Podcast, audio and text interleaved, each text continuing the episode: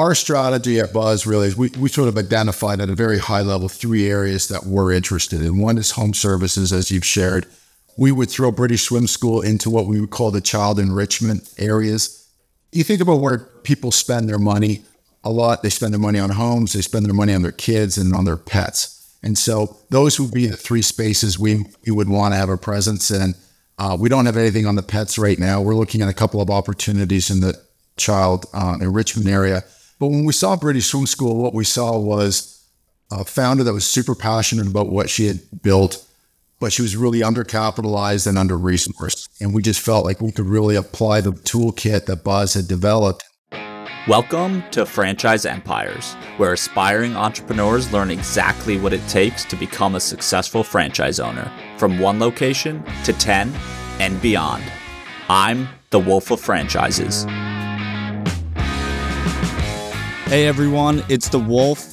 Today in the show, we have Kevin Wilson, the founder and CEO of multi brand franchise platform Buzz Franchise Brands. Kevin got his start in franchising back in the 90s when he quit his corporate consulting job to start a bagel franchise with his friends.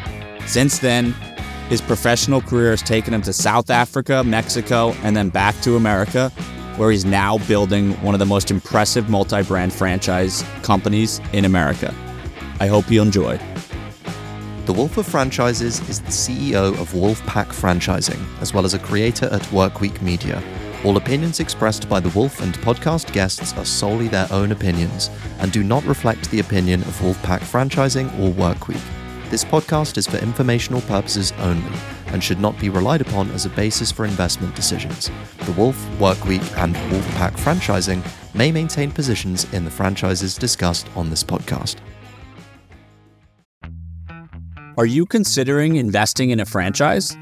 Let me tell you about a great opportunity. British Swim School is a survival based swim program with affordable startup costs and all of the training and support you'll need as an owner. When it comes to franchising, you just got to jump into the deep end sometime. For more information, visit www.britishswimschoolfranchise.com. That's www.britishswimschoolfranchise.com. I kind of want to start at the beginning because you've had such an interesting career. I know you worked at Bain and then you left to start what became a bagel franchise. Uh, I don't know if you intended to franchise it from the get go, but I'd first want to start at what drove you because you know Bain. I actually have a brother who works at Boston Consulting Group, so I'm, I'm aware of like the that world and how hard it is to to get a position at those companies, and, and the career path you're on is obviously you know pretty spectacular. So, what just drove you to say, you know what, I'm going to put this on pause and leave it and start a bagel shop? You know, I think part of it was I was always, always really entrepreneurial as a kid. And you're right about Bain. I mean, it was a, it was a tough place to get a job at. Once you got there, it was a tough place to work. There were long hours. You were around a lot of really capable people. And I liked it. And I felt like it was really a continuation of my education.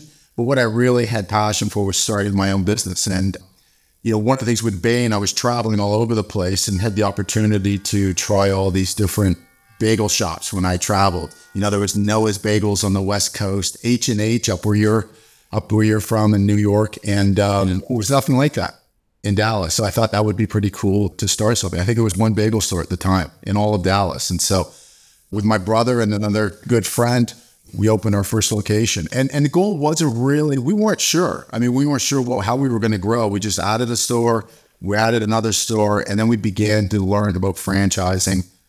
A guy named Joe Croce at CiCi's Pizza, he was the founder of CiCi's. So met him and uh, learned a little bit more about it, and we decided to uh, jump into franchising.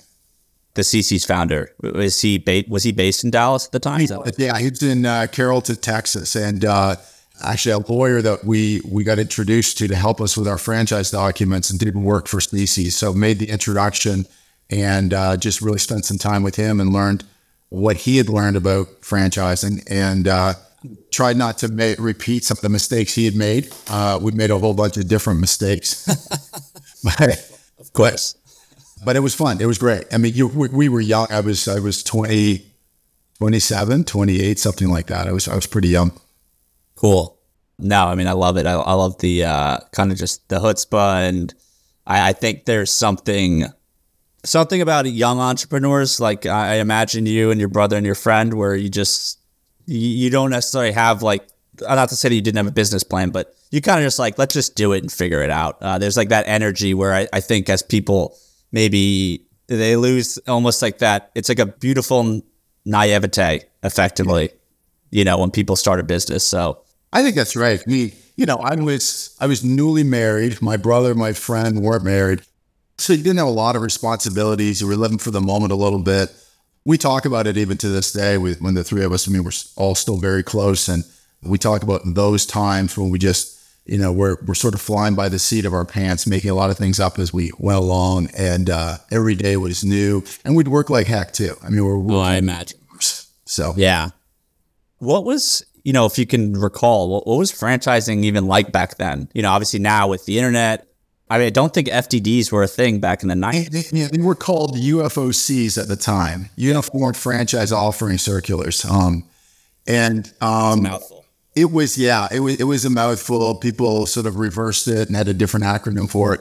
But there was, um, it, like, I ran the company, but I was also doing franchise sales. I, I was the CFO doing the numbers and then we were negotiating leases. We were doing build outs. We had out dedicated a lot of, uh, but it was just the three of us, and we did. It was a bootstrap startup too. Like we did yeah. not really raise money, not like what I'm doing now, where we raised a good amount of money to start. It was uh, it was the three of us doing everything, and uh, so you you know we we didn't have the really formal training systems that we do now. There, there was just a lot of things we the key thing we found people that wanted to sort of jump on it with us and we were going to learn together and so it worked out. It was fun. It's just so interesting to me, obviously, with the internet now and like, you know, most of the let's call it franchise sales slash lead gen is done via you know just online resources. So uh, yeah, it just fascinates me basically like what marketing would have looked like back then. Yeah, I mean it was it was a lot of like local marketing. We would do direct mail drops. You know, we didn't have any. You know, like there's a very formal process now for recruiting franchisees back then is just why don't you show up? We'll put you in the store for the day.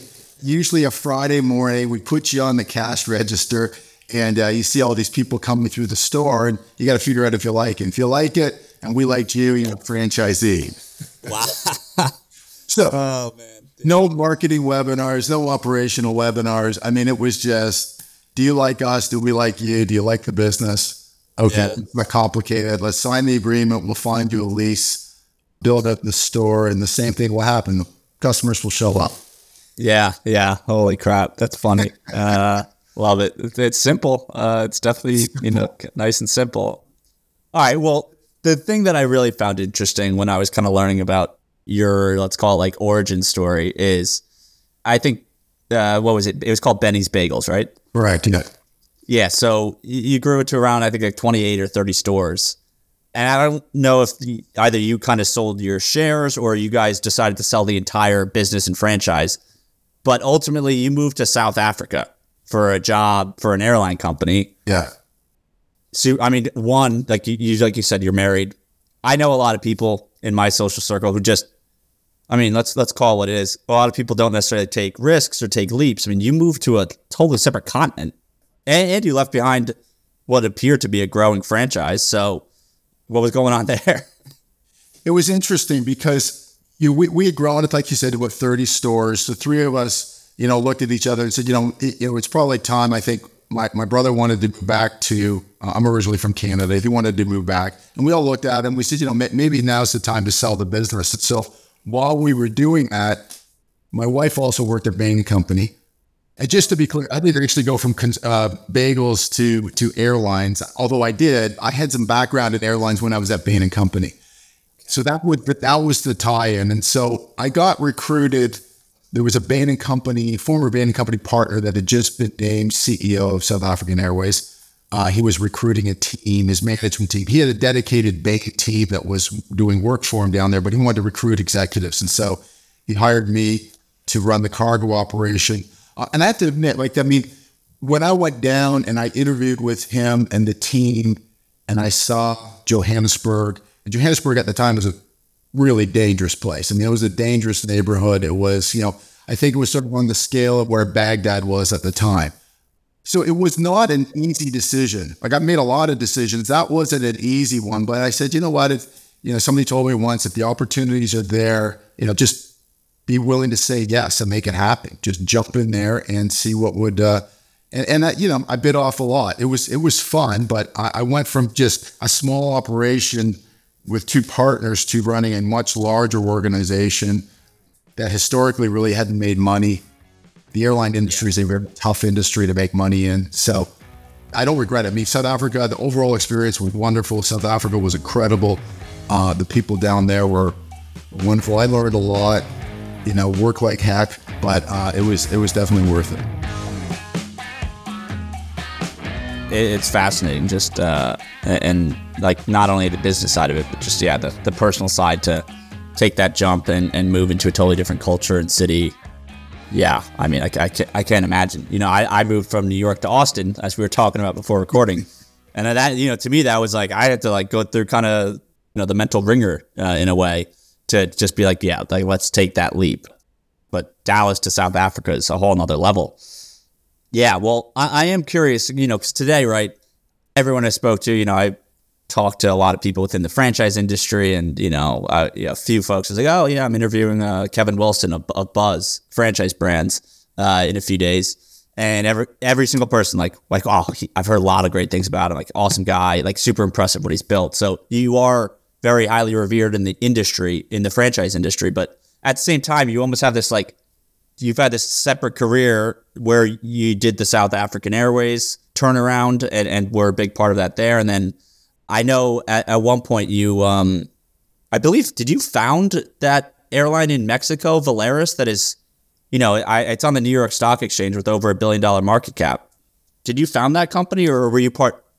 I think a better term would be co-founder. So you know, starting a lead operation, but but I think initially the idea of of doing something like that was mine. I, I, I, worked with a small team. We wrote a business plan for the creation of a new airline. I mean, I, what we saw was 12 airlines in Mexico that, in our view, none of them were doing a great job. They were high cost. They, they didn't have anything like what today would be like a Frontier or a Spirit. And so we got our, our fund to commit uh, money to it. And then we raised uh, some other money from a couple of wealthy Mexican billionaires, somebody from El Salvador, and we put $100 million into the business and started with six aircraft. And today, those 13 airlines are down to three we're now the largest with about 125 aircraft. Um, and, you know, it's the same management team in there running it. I mean, they're just fantastic. So, you know, I'm really proud. You know, I was, you know, it was, it was a little bit, you know, the inspiration up front, but, you know, all the hard work has been done by the team that's there now and the board that's overseeing them. So they've done a great job. Super interesting. And obviously, this is a franchise podcast, but, well, you know, I like to go with the conversation. And I think people are generally pretty curious when it comes to all businesses. So, I'm sure it's incredibly complicated, but in a nutshell, like how do you make money in the as an airline business? It's like you got your planes, you got a lot of gasoline and fuel you got to pay for, you got stewardesses, pilots. I mean, you said you started with six airplanes. That's not a lot. Like I got to imagine, like United Airlines has hundreds, right? Hundreds. Um, it, you know, like what's the name of the game? Like it's just the ticket sales on the planes have to, in aggregate, make more profit than you're spending on all that other stuff.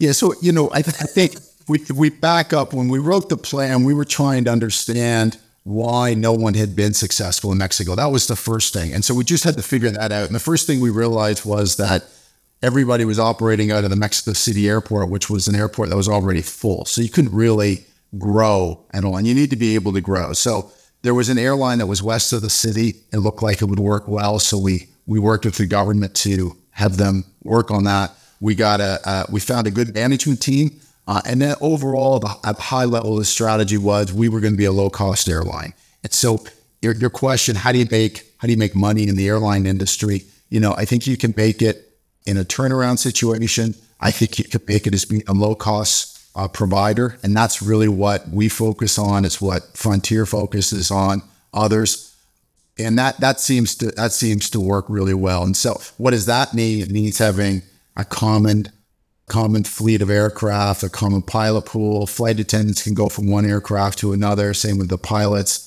Your parts, the inventory that you need. is consistent across air, aircraft types. We have eight Airbus family, A320s, 321s. And so, and then just having a really good team that knows how to, how to really execute. And so it's a tough industry though. When you see things like last year when oil spiked and fuel spiked, that really hurts hurts uh, hurts Yeah. airline like ours. But you sort of you know that's not going to be forever, and so you just weather that storm.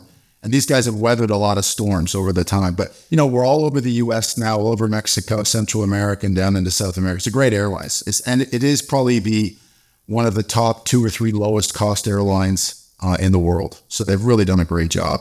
But it was fun. It was, it was it, and it's been fun watching watching them continue to grow and execute. So 125 aircraft. They expect to double again over the next few years. So it's just going to be a, a great great story. But you know, compared to franchising, uh, franchising is is probably a lot more fun and uh, a little bit easier to make money in. yeah, yeah. I would say, I mean, um, the capital outlay that you need to even start a, a airline business is obviously a lot higher than it's needed for the franchise uh, industry. Well, yeah, let, let's talk about that. So, I mean, I know, like, as part of you know, you launched Volaris. I know you did some work in private equity, but at a certain point, you end up acquiring a home services franchise. I think it was a pest control business, Mosquito Joe. It's almost the same question as you were working at Bain, you jumped into Benny's. Benny's Bagels, you know, what caused you to leave private equity and what I would imagine was a very well paying job to acquiring a local pest control business? For me, it was it was really wanting to get back into doing something on my own and running a business and, and growing, leading a team of a business. Yeah, in private equity, you're looking at a lot of different things. You're making some investments, and then you're sitting on the board of those companies and, and trying to help them. And it's very different than being in the trenches every day and, and try to make it happen. And so, got introduced to some guys that had started the company called Mosquito Joe. They had a couple trucks, a couple hundred customers, but the service was pretty cool. I mean, they come to your backyard, they spray the stuff they spray adheres to the leaves and gets rid of all the mosquitoes. I mean, know, who won't like that? That seems like a pretty cool, cool thing. So I we looked at, uh, so we worked a deal to buy the business. They stayed in as investors. We raised some money. I put a plan together, and you know, I guess that would be the one thing I'd say is that I spent a lot of time putting a very detailed plan together, really stressing the plan of how much money I was going to need to execute it, how many people I was going to need, what they were going to do. And then once I'd made the decision just to jump, I sort of never looked back. You know, I never questioned the plan. I sort of just went right after it and executed and hired a great team. Uh, many of them are still with me today. And then we just kept we just kept growing the business. We got some great franchisees, especially the initial franchisees we got early on, just some outstanding individuals. And um, we really felt like we were all in this together and we just we grew it and it took off. I mean, it really took off. And we were we were outgrowing our competitors two to one, either new new units, how well our franchisees were doing. We track everything too, so we you know, we really we did a good job of, of using the data to help make decisions, and so it was quite a ride. It was a lot of fun. You mentioned this plan. Did that plan include this? You know, today Buzz has four franchise brands, and we'll, we'll touch on all of them. But you know, yeah, was that plan that you initially wrote including that, or was it just Mosquito Joe? It was just Mosquito Joe. When I raised money for the business from investors, I said, "Look, this is this is the plan. This is what I think is possible. I'm going to be an investor in this business myself, a big investor, but right now we're talking Mosquito Joe." In the back of my mind, I knew that if that went well, there were other models out there at the time, like Dwyer, now Neighborly, others that had multi-brand franchising companies that was always in the back of my mind, but I knew that none of that would happen if we weren't successful with the first one. And so we just worked really hard at that. And then that we did make a decision to say, you know, we put our consultant hats on and uh, we said, you know, why why is Mosquito Joe being so successful? Uh, so that that led us to say, okay, well, if we can do, you know, we make pest control, you know, fun, sexy, funny uh, we could probably do that with other other service brands. And so we started looking at all the brands or all the services that a homeowner would receive, and then we went from there. But it was always initially it was always just Mosquito Joe, and that was the plan to make it make it big. And we wanted to differentiate ourselves in the marketplace too. We didn't want to be this brand that had mosquitoes flying all over their logo and everything. Right? It was just we wanted to be different. Ready to dip your toes into the world of franchising? We've all taken swimming lessons at some point in our lives. It's just one of those industries where there will always be a steady revenue stream. British Swim School is a franchise dedicated to teaching children how to swim. With over 40 years of experience, they're a true purpose driven brand looking to make a positive impact in the community. With no hidden costs of build out, maintenance, or upkeep, future franchisees can enjoy affordable startup costs and all of the training and support they need, thanks to their parent company, Buzz Franchise Brands. You don't even have to get wet. For more information, visit www.britishswimschoolfranchise.com. That's www.britishswimschoolfranchise.com. Mosquito Joe got uh, acquired, right? I think around 2018. From, I guess, you as an entrepreneur, obviously an exit is exciting for a lot of reasons, but you weren't cashing out your chips and retiring, obviously, because you're you're still working today with four brands and and whatnot. But I guess I'm asking, you know, was that a end of a chapter per se in the buzz journey in the sense that were you able to I don't want to say free yourself, but you know, you had a liquidity event for your past investors. So were you able to then move forward and it was like and Buzz had the the funds and resources already at that point to work within their own without any complicated cap table attached to it? Yeah. So, yeah, good question. I mean, so backing up, the, the decision to sell, you know, really came from those original meetings with my investors when when I raised money, and there was a commitment that I made to get money back to them over a five to six year period or so. Okay. And and so I, I, wanted to honor that commitment. I had to figure out you know, how do I do that. You know, do I put debt on the business? I didn't really want to do that. Do I sell the whole company? I love what I'm doing. I didn't want to do that. So where we settled in, that we you know, we had a, I had removed myself from managing the day to day activities of Mosquito Joe, and so we just carved Mosquito Joe off and had a dedicated team running it. The people that helped me get Mosquito Joe to where it was were already on the other side of the business, helping Pool Scouts and and, and Home Clean Heroes grow. So we ran a process. We found a we found a great home with them with with Neighborly. They're experienced franchisors. They are private equity backed, but they're experienced franchisors that know how to uh, run a business and treat franchisees. So we felt like it was a really good combination. So, you know, so there was that liquidity event, and what it did is it freed me up from that that commitment. We distributed some cash to the uh, investors, and then we held back money to grow these other brands, and then ultimately acquire British Swim School and you know looking at other opportunities. So it was actually it was a, on one it was a bittersweet decision to be really honest. That mean, um, yeah. we were really close with those franchisees. It was difficult the separation simply because you know we were all in this together, and now we were going to go in different ways. But I felt like we handled it well. Uh, we're still close with those franchisees. Many of them have come back and are franchisees of other brands uh, that we have now. So, but that that was the tough part about it. But you know, you, you have to do what you know you've said you would do and honor commitments that were made. And that's what we tried to do. And, and now we're back really in growth mode. And you're right. I mean, I love what I was doing. I was never, I never viewed this as, hey, this is I'm going to go hang out on the beach now for the rest of my life. you know, I just, I like what I'm doing. And so I never wanted to, wanted to do that. I, I think I'll, I'll never retire. I mean, I just sort of really like what I'm doing.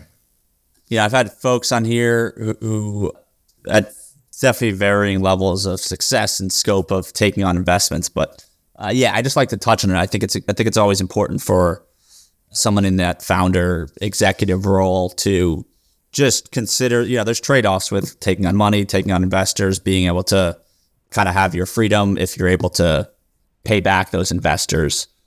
So yeah, I, I appreciate all the insight you just gave us there. So looking at the Buzz portfolio today, I mean, I know you have for people listening, I'll just quickly go through the portfolio so we can kind of set the table here. Uh, you have Pool Scouts, you know, which is pool cleaning, maintenance, and repair services. British Swim School, uh, which is effectively swim lessons and even I would probably like broader water survival skills, right, for young children and and and maybe even infants. Home Clean Heroes, a residential cleaning company, as well as uh, the newest one, Grand Illumination, so professional lighting for uh, your home during the holidays. And I know uh, from speaking with Angela on your team that you guys have, have plans to kind of turn that into a, a full year round business for lighting purposes. So three out of the four are pretty clear cut. What I would categorize as like a home services franchise that you know you businesses like lawn mowing and gutter cleaning and things of that nature, right? Like the three out of the four are, are in that realm. Yeah. British Swim School is obviously a bit different, but is there a common thread there uh, that you saw with that one uh, as far as like how it operates similarly to home services? Our strategy at Buzz really is we, we sort of identified at a very high level three areas that we're interested in. One is home services, as you've shared. We would throw British Swim School into what we would call the child enrichment areas. You think about where people spend their money a lot. They spend their money on homes, they spend their money on their kids and on their pets. And so those would be the three spaces we, we would want to have a presence in. Uh, we don't have anything on the pets right now. We're looking at a couple of opportunities in the child uh, enrichment area. But when we saw British Swim School, what we saw was a founder that was super passionate about what she had built, but she was really undercapitalized and under resourced. And we just felt like we could really apply the toolkit that Buzz had developed and bought the business, uh, we were able to double the resources effectively overnight. And that business probably by the end of this year will have tripled under our ownership size, uh, not just in units grown, but just overall franchisees and how well they, they've done. So it's a great business. I mean, you know, the interesting part of that business, the franchisees are different, meaning they had this, it's a purpose driven brand too. So people get, I mean, it, it's very fulfilling for them to be able to teach survival skills to infants with their parents and knowing that if anything was to happen, that child, if they fell into the water, they're in a bathtub, they would know how to roll over on their back and survive. And it is it is a big, big issue in this country. And so yeah, yeah, for yeah, number one cause of death for for children under the age of five is drowning. And no way. Yeah, it's a big, it's a really big issue. And when we went through the pandemic, I mean, you know, they shut down the pools. The pools yeah. were for a period of time, anywhere from six months to a year, were shut down, which meant swim lessons were shut down, survival skill lessons were shut down, and it was a real problem. They're all open now, but I would, yeah, anybody that's listening, if you've got a young child, a baby, find a find a place nearby and get them into into the into schools. There's lots of them out there, but yeah, they, everybody needs to know how to sweat and survive. Yeah, I had no idea uh, that that that would be the number one cause of death. Honestly, okay, well that's that's good to know for any parents listening to this. I'm curious too on that on British Swim School in particular. There are, like you said, there's some other businesses out there doing this, but the model for British Swim School, I like from you know I'm big on looking at the numbers, return on invested capital, all that good stuff. It's a capital light model, right? Where you guys go in to towns, maybe even like, I don't know, local YMCAs or gyms with pools and you kind of like rent them, I think. Like, correct. So you don't have to build your own pools, the yeah. bottom line. But there, there are franchises that similar concept in the sense that they teach water survival skills or swim lessons of sorts. However, it's you build your own facility and a massive pool. So it's a much higher capital investment. You know, like we're talking folks in the, you know, multiple millions of dollars build outs uh, for those franchises, whereas British Swim School is coming in at, at a much lower investment level if you wanted to get up and running. So, it, you want to talk to maybe the benefits of that model uh, and why you? Uh, I know you you acquired it from the founder, but you know, I imagine you, there's probably a lot of things that you like about that kind of model where you don't have to build the asset itself. You can kind of utilize existing facilities. Yeah, there's a lot of that was one of the one of the things that attracted to us where it was consistent with our other businesses we own was the low investment level. And you're right. We do have we do have competitors in the in the swim lesson space that build pools two to three million dollars. Usually they spend. It takes longer to get open, find a find a property, but they do have their own their own water. But it is a significant investment. Our approach has been, our view has always been that there's enough water out there that's underutilized right now. Like you know, think of the last time you, you go to a hotel. Did you ever see anybody in the pool? Right? It almost is always always empty, and there's all these ho- the hotels are building, they got pools or fitness centers. And all we need is a lane. You know, we don't even need the full pool. We need a lane. And, um, you know, instructor typically will have four kids. Uh, we come in, we pop a tent up. It's the changing tent that's on deck. The, the child is there with their uh, parent. Child can go into the tent, change, come out, jump into the water, and start the lesson. So it's it's super simple we do have some franchisees that over time have built up a really good brand in their community and an opportunity came to convert a pool But even converting a pool that they can open, it's it's a few hundred thousand dollars, five or six hundred thousand dollars. It's not the millions. Yep. So I just like those. It, I mean, you're literally fishing in different pools, if you will. Like when we're recruiting franchisees, it's just it's a completely different type of individual that can afford to do what we're doing as opposed to doing that large capital investment. And they're, some of them are doing very well. The big guys are doing very well, but you know, we're in probably 350 pools. I think we're probably the largest by the number of pools yep. that we're in. Which ultimately the goal is to is to reach as many people as possible and teach them how to survive in the water, and do that with some great local uh, business owners. And so we've got a lot of great great owners in that business. For folks wondering, he, British Swim School is the largest uh, swim school franchise uh, you can check that out on Crockett.com. Uh, so self plug for my little software platform that we launched. Uh, researching franchises. um, but yeah, you, you, would see that on Crockett, folks, if you checked it out. Oh, well, I also want to say too. I, I, I mean, I'm, I don't know for sure, but I would imagine. I mean, well, you guys might know because you have the you have pool scouts to repair and maintain pools for people. I mean, I got to imagine the upkeep on a pool, especially we're talking about massive size pool. I mean, there's a lot of plumbing it's a totally different it brings so many new elements to the business that I mean, like you said, you're renting out ho- hotel pools for you know multiple times a week or, or whatever it is. Uh, you, you do your classes and you leave. It's a lot different than you know if that pool is an issue, you're the one on the phone who has to fi- fix it. It's yeah. a totally different ballgame. Completely different ballgame. I mean, pools are pools are like a you know owning a boat. I mean, there's something's always is is always breaking on. It's why our other business is, is, is works well where we know that I think our pool cleaning business, at least, I think the numbers are 25% of all pools every year have something that breaks on them that needs to be fixed.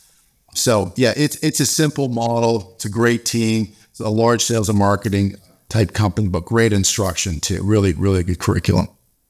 You mentioned like your franchisee base lightly. I, I want to kind of give people an idea of because if you buy into a franchise brand, uh, just a singular brand that's maybe not a part of a platform like like Buzz Franchise Brands, right? You you live your life with that franchisor um, and whatever support team they have, and that's kind of it. But if I buy into one of Buzz's brands, you know, there's brand specific personnel, effectively, right? Uh, but like, what is the I don't know what we want to call it, the buzz impact, the buzz effect, where, you know, do is are you guys kind of overseeing the personnel? And I know you have a, a bit of a shared services model, but can you kind of paint that picture so people understand like what that each business we own, we set it up individually. It's it's separately capitalized. It'll have a president of the business, it'll have a leadership team, which would be a director of marketing, a director of operations, probably a director of any type of technical, and then I'll have a series of coaches, franchise business coaches, marketing support.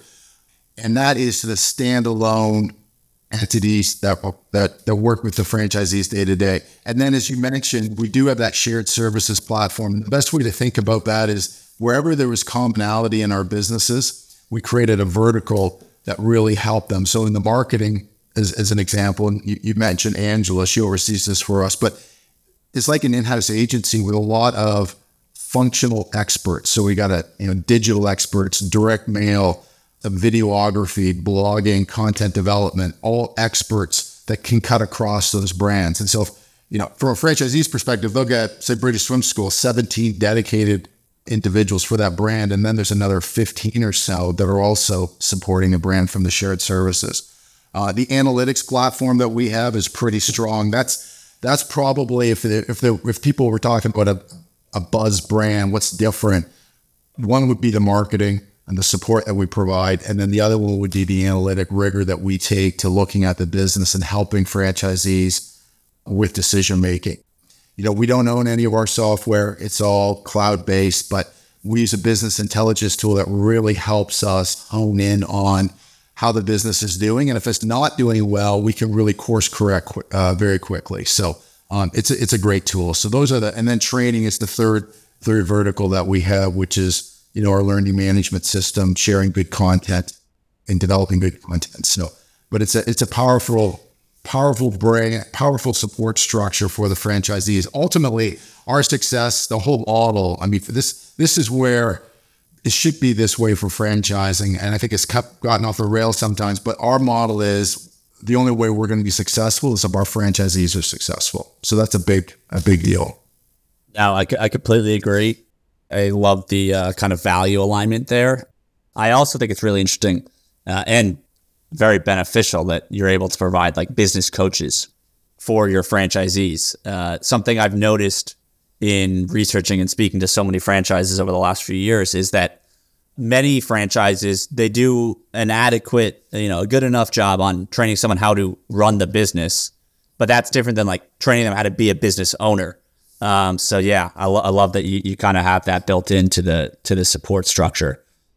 You know, I'm curious too about for I've looked at the numbers, and if folks subscribe to the Wolf Report, you know, you you received a deep dive on Buzz franchise brands that kind of broke down all the numbers. I mean, everything, you know, as Kevin said, it's it's lower capital investment franchises. They're all they're very transparent in their FDDs, which is why I was happy to to you know cover them and dive in, and the numbers all show uh, really good, you know, potential for uh, you know what your potential returns could be.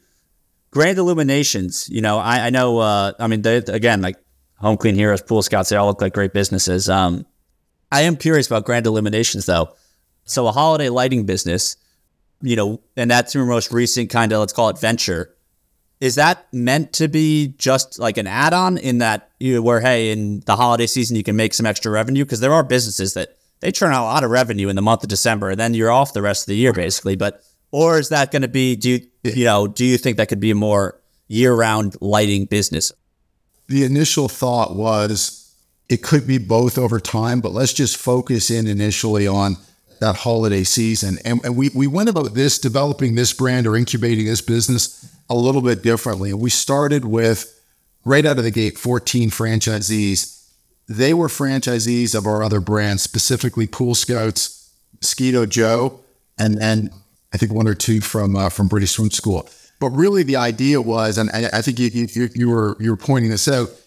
In our seasonal businesses, they would typically have to lay off their their technicians. You know, the October November timeframe, and then hire them back up against February. This really helps bridge the shoulder season, and so we were able to, I think, recruit some of the best franchisees we know of how to run businesses, and they they launched with us uh, last season, and. Uh, I mean, it went great. It's it's a great business. People pay you a lot of money to hang lights on their gutters and their roof line. Yeah. And I think over time it will evolve into other seasonal type offerings, uh, special events type offerings, and then we'll open it up to more broadly other people that are interested in doing this uh, that might not even have a franchise now. So we just started initially with people that we really knew well, uh, and they really helped us think through a lot of the details of the business, including who's the guy that's going to go up the ladder. I didn't even, I didn't even know that was a thing. You know, I, I spent summers painting, painting homes and shingling roofs and running up and down a ladder was just, you know, part of the, part of the deal. And, um, but apparently there's a lot of people that don't like getting up on ladders. So, no, uh, yeah, no, uh, I, before I got deep into franchise, I was in the HVAC world. So, spent some time on, on roofs, both houses and commercial buildings, and I I had to go up the ladders, but I did not like it. Um, yeah, no, it's uh, I I will sign myself up for that again. um, well, uh, look, this has been a fun conversation, Kevin. I think just wrapping up here, I, I'm curious. One last question is, what is the if you even have it. I mean, it sounds like you guys are having fun and you've had consistent, steady growth. And, and I like the fact that it's responsible growth. I'm not going to paint a broad stroke on other multi-brand platforms.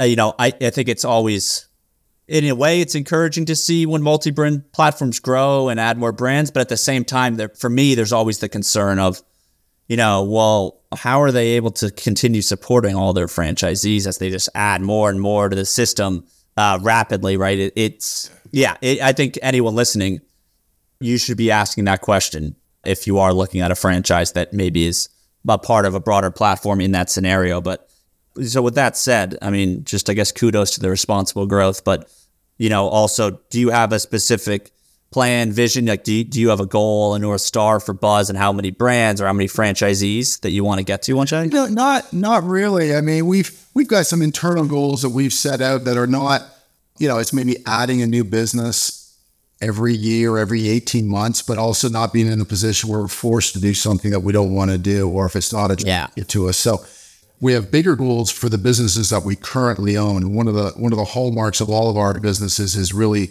significant year over year growth and not just not just adding franchisees, but same store sale growth, you know, driving the growth of our franchisees. And that's a really, really important thing for us. We talk more about that than we do other businesses. We've got a team that looks for businesses to buy, but that's more important than anything else for, for us. So, and then there's no, you know, I'm pretty young still. I mean, I feel young, so I'm playing in this for for a while. We've got a young team and a great team that's uh, that's been with us for a long time, so uh, we can do this for for a while. So, no, Yeah. no final thing. Yeah, That's awesome. Uh, no, I mean, again, I, lo- I love the uh, the value alignment. Uh, it's actually rare that, that I hear that that someone's focusing on same store, you know, sales growth uh, amidst the existing franchisee base. They'll- I, I get it. Like franchising is a growth game, a narrative game in a, in a lot of ways. So people do need to focus on new units, new franchisees. But a lot of times that becomes the only focus, and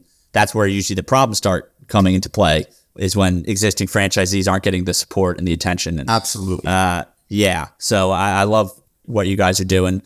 With that in mind, is there anywhere uh, online where people can either follow you or, or you know learn more about Buzz Franchise Brands? Yeah, we're, we're all over social. Um, for me personally, LinkedIn is probably the best place. It's Kevin Wilson with Buzz Franchise Brands. We also have a Buzz Franchise Brands LinkedIn page. You can follow that. And then our webpage is buzzfranchisebrands.com. And uh, you can go there to see all this stuff. But yeah, I'd love to, uh, you know, we're constantly posting and keeping people updated on how the businesses are going. So, but this has been great. I really appreciate you um, inviting me on the show. Yeah, no, it, it was a lot of fun, Kevin. Uh, I know you got a flight to catch, so uh, we'll let you go. Kevin's going on vacation, everyone. So uh, he was nice enough to do the podcast before doing that. But yeah, thanks again, Kevin, and uh, ho- hopefully we talk soon. Sounds great. Take care. Thanks for listening to Franchise Empires.